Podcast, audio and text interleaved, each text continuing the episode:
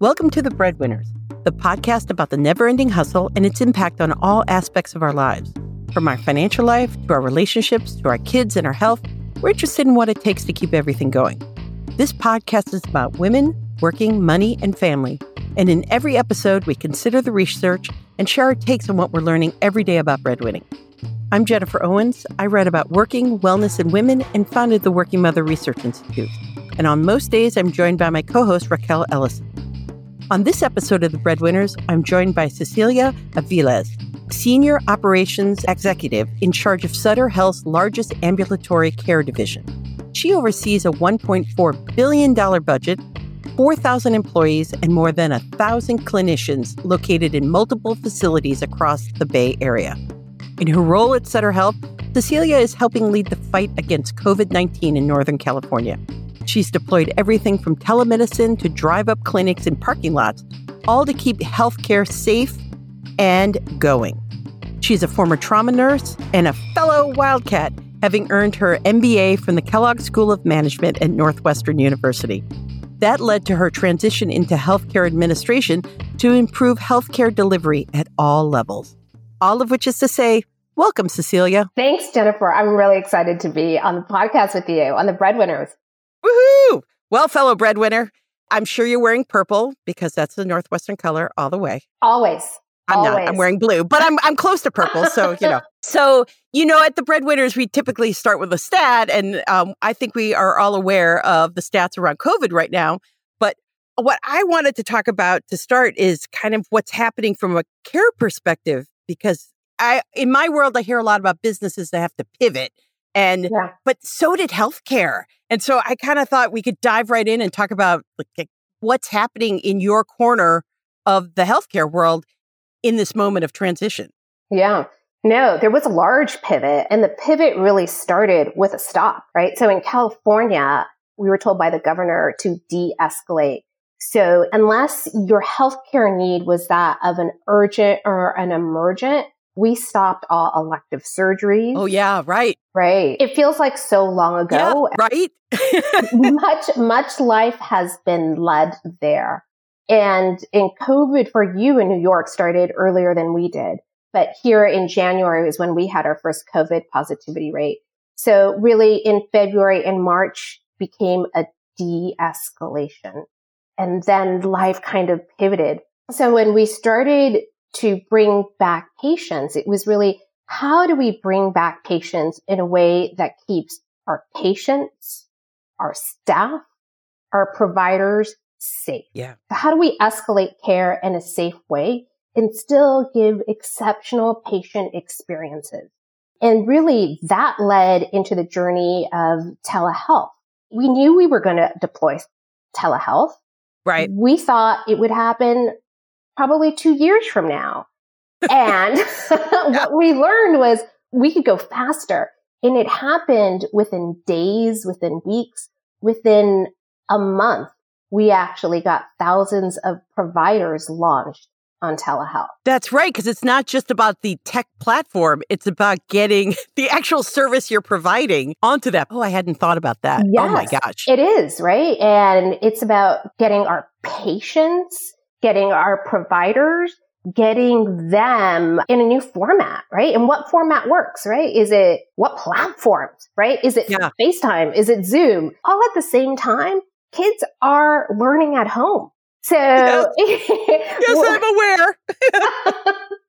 so here we are launching telehealth and learning at the same time, right? Mhm. what visits are appropriate to have with Yeah. our patients via telehealth, right? Right. There's times, many times where we need, we need to actually like place hands on our patients, right? So which is appropriate and how do we all get used to these new platforms? So there was the pivot to that, but also there was a pivot of how do we launch care in a way that is safe? So outdoors at that time, we're like, let's create outdoor clinics. So we actually, right outside of San Francisco, created, I would say, a mass unit in a garage. So in our garage, a multi-story garage, we actually created what we call a respiratory care clinic. So where we had x-ray, We had pop up urgent cares. So patients, Wow. that was pretty cool. And I have to say, I need to give credit to my team who really led it. And every day, when I think of agile leadership, hmm uh, you know, I think of our teams that created this because every day they were saying, how can we improve upon this? You know, how can we change? How can we make this easier for our patients, for ourselves? So where cars would drive in and actually drive into slots. Now we know more about COVID now, but at that point we were in a PPE crisis, right? So Yeah. how can we conserve PPE, right? Oh, yeah. So, I mean, if you think back, it's hard to believe that that all happened this year. And we're still in 2020. Like this was the 2020 format. And we also created drive up clinics to get swabbed for COVID-19. So we had kind of test only lanes. We had outdoor urgent care. And again, every day it changed. You know, it was how can we bring the Wi-Fi out so that we can actually chart how can we have enough power so we can bring our x-ray machine outside Yeah. I can't imagine that your parking garage was not set up for electrical needs. yeah not that way. Boo to the parking lot person that created that. You didn't think we would have a pandemic and you'd have to. did not think that we were going to use it not only for cars but for delivering care yeah a lot of creativity so much creativity and again right always focused on the patient like how are we delivering care so right and then we had the wildfires out in oh, california Yeah, I mean, because you know, come on, you try. You're overachievers, and you're you're you're trying to stick it to the East Coast. so again, right? How do we pivot and keep everyone safe? And so we went back indoors. So how do we deliver care that way? Learning about air exchanges. So, you know, if I look at 2020, I think of the year of agility and resilience. well, so was this part of your coursework when you were transitioning to healthcare administration? Did they have a pandemic and wildfires, you know, like advanced placement class or something? no, but that's really a good idea, Jennifer. I'm thinking like there might be a course in this now. I mean, you know, so tell me a little bit about your breadwinning story, your career. Yeah, that goes back. That goes, goes way back. all of us. I it's so true. It goes back to being in first grade. And it goes back. My parents are immigrants. They're immigrants from Central America, from El Salvador. And so I am first generation here. And when I was in first grade, my parents would take me out of school so I could go to the doctor's appointments with my grandparents and I could translate for them. Cause they, That's could, great. yeah. Uh, you know, it's true. They couldn't speak English. The doctors couldn't speak Spanish. There wasn't the internet at that or iPhones, you know. yeah, Google Translate to hold up no, the phone or something. No yeah. Google. Translate. Like there was none of that. And really, really early on, right? So think about that. Six years old. I realized how it was to be able to communicate in a healthcare setting. It's a life or death. It could be life or death for people. So that is when I knew I wanted to be a nurse. Really, like, so how do I bridge that? And I became a nurse. I became a trauma nurse. I worked at San Francisco General for several years and it was great, right? We Yeah. were there, teamwork, saving lives. And I realized I wanted, I wanted to continue to have a bigger impact. And in order to have a larger impact, because when you're a nurse, right, you're taking care of one patient at a time or two patients at a time. And I wanted to have a bigger impact. And in order to have a bigger impact, I knew that I had to go into administration. So that's what led me to business school. Wow. And so that's how I went to Kellogg was to marry that clinical background with that business sense. And then you became one of those intimidating kids on the street corner that would always be crossing the light with me. you know, you Kellogg kids always looked all like super smart, super, Oh super getting it done, and and uh, you know, Jennifer, they were, I mean, they were intimidating to me too, right? Because I would sit there thinking like, I don't know how to do an Excel spreadsheet. And there was, you know, no YouTube then. no, you're always like sitting next to someone who's like beep beep beep beep. It's just like this, and you're like, oh. I felt that way about calculus as an undergraduate. There's always some guy who was like, "Oh, this is a shortcut," and you, oh no, it's it's not.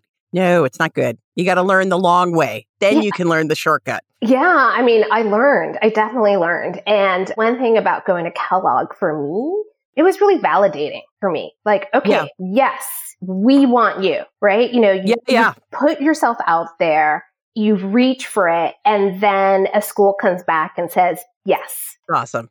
We want to extend admissions to you. So, and particularly being a Latina, right? Mm-hmm. So when I went to Kellogg at that point, there was only 23% women.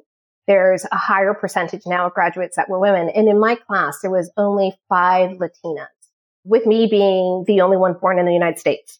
Everyone else wow. was from ah. international companies and absolutely being the only nurse. Yeah. Yeah. So that was kind of my course. And now I'm here at Sutter. So really had a few jobs before Sutter. Yeah. And now I'm here. Again, what really drives me is impact, right? So how can I leave a legacy on healthcare, right? And how can I continue to leave that legacy? And it's so amazing to be able to positively impact people's lives and they don't even know your name. Like, how amazing is that?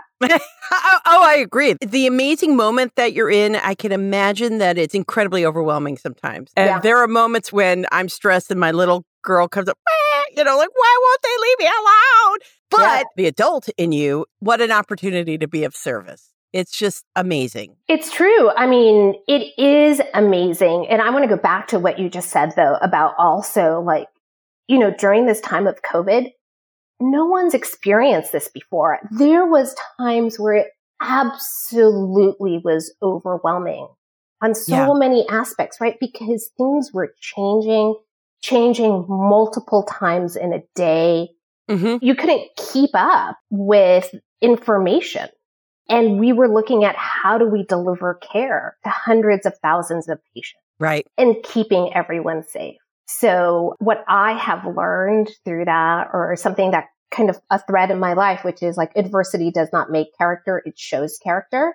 and mine is a little girl. That's my character.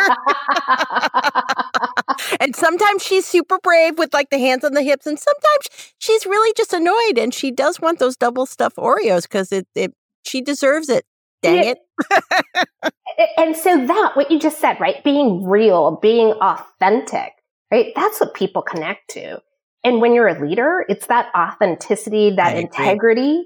Yep. That's when, when you're able to lead in that transparency and your team leads with you all to the same purpose of being of service. Well, I think it's a sense of woman has it, but I think we tend to it as a gender of a sense of power with, and it's not power over people, it's power that is inclusive. If I can show you a direction, communicate what the direction is that I think we should be going, and then I want to hear what you think about that. I'm still going to decide because I'm the boss, but we're going to work together.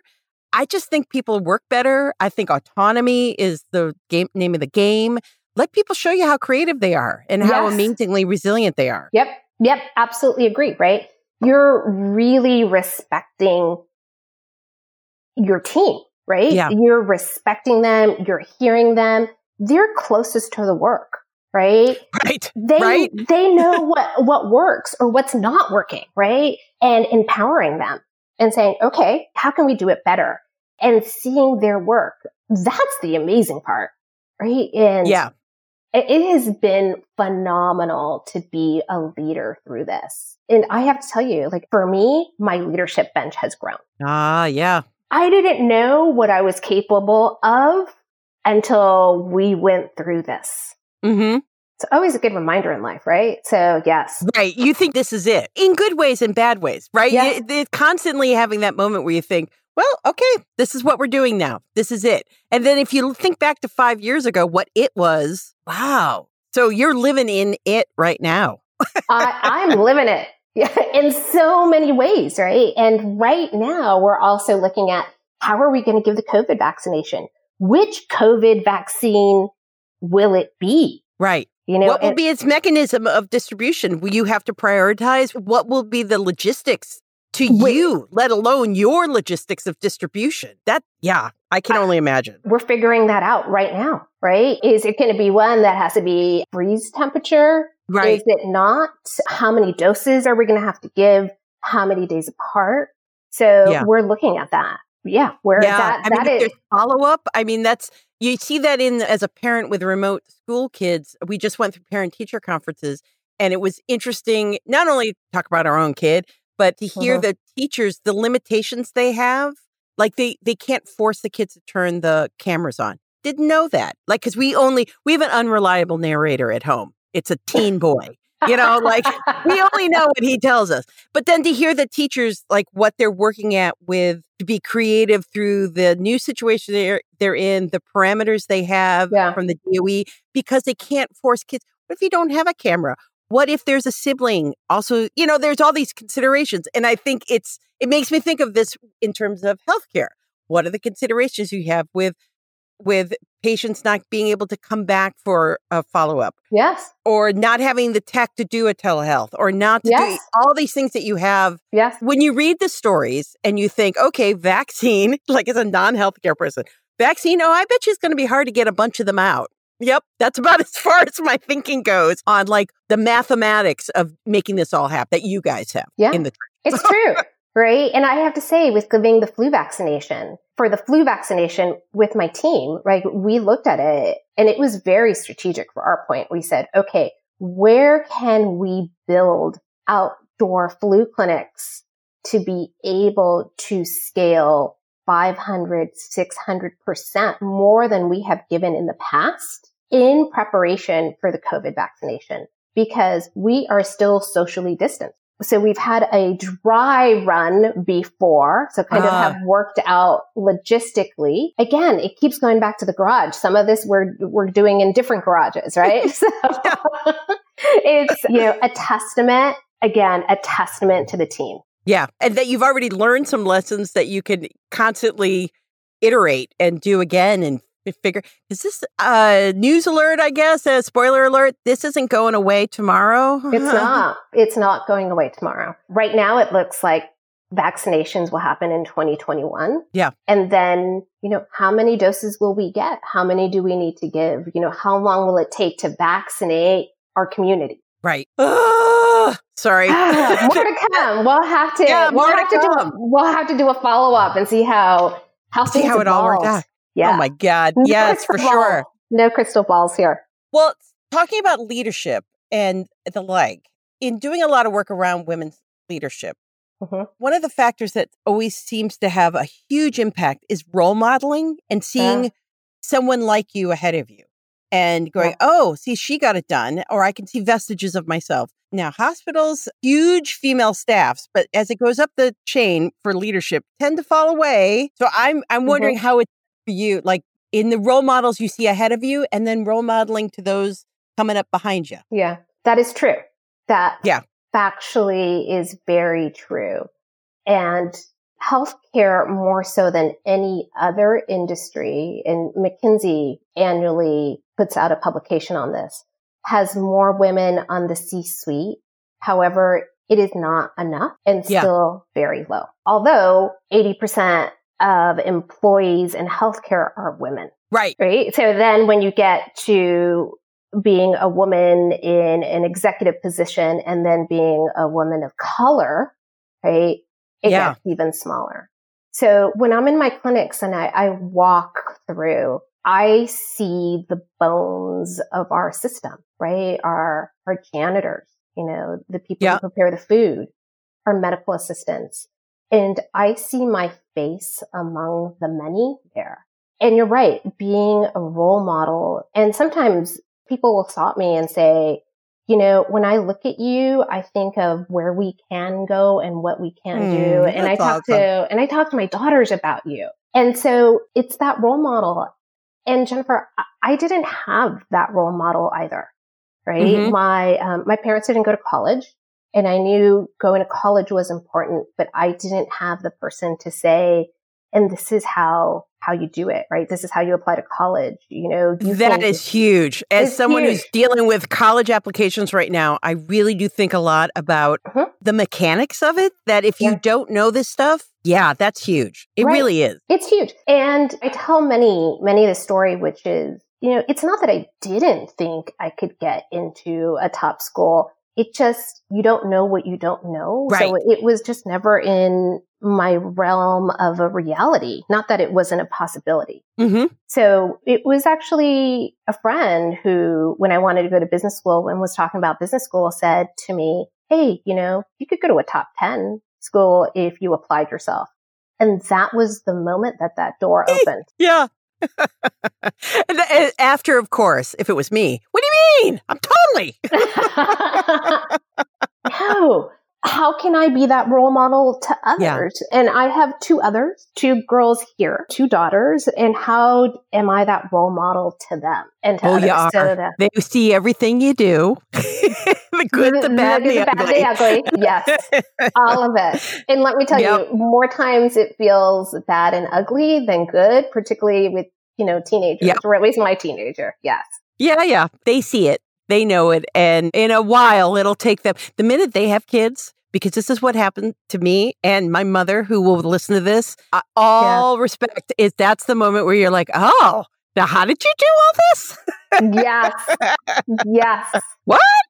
I have a whole different appreciation for my mom. Oh, we all do, children, right? when I had children. And then it was like, oh my God, don't leave me. Yes. Yeah. Uh-huh. Oh, please. And so now what do I do? You know, now yeah. what happens? Uh, yeah, because there are certain things of working motherhood that are the same and will always be the same. And that's the stress of it all yeah. will always be the same. So. Yeah. yeah, no, it's true. And one thing, and the one thing to know is I am very aware that the only reason, one of the only reasons I am able to be where I'm at in my career is because my parents helped me, mm-hmm. right? I'm a single mom. You know, my youngest was a year old and my mom and my dad helped me with my daughters, whether getting them yeah. to school or picking them up. So I had that support system in them. So I had the, in some ways, luxury to stay on a career track. Well, you know, uh, we take what we can, right? And right. make what we can out of it. And yeah. And it's also, I mean, in the larger picture of working motherhood, it's see, it was about the childcare. In the end, you know, like how can you make it work? Yeah. And to have the blessings of either be able to afford it, have access to it, or have a family to help. Yeah, look what you did. Yeah. Look what you did to have a lovely family and a career that is literally helping thousands upon thousands of people, all because you could trust your child care. Yeah, and, it takes a village. Know, it, it really takes a village. It takes a village. Oh my goodness. Well, Thank you so much for joining me on the Breadwinners today. This has been awesome. Thank you for launching this podcast. I mean, I've had the joy to be able to listen to your episodes and, you know, what you and your team are bringing to this world is awesome. And and that's how we all learn right? We learn from each other. So thank you. Well you will find everything that we talked about links to topics that we talked about today in the episode description wherever you listen to podcasts.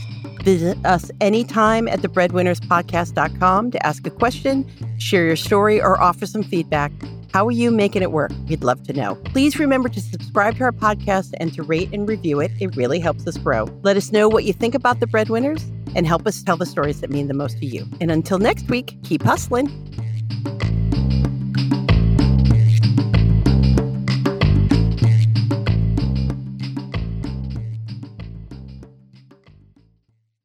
This podcast is part of the Sound Advice FM network. Sound Advice FM Women's Voices Amplified.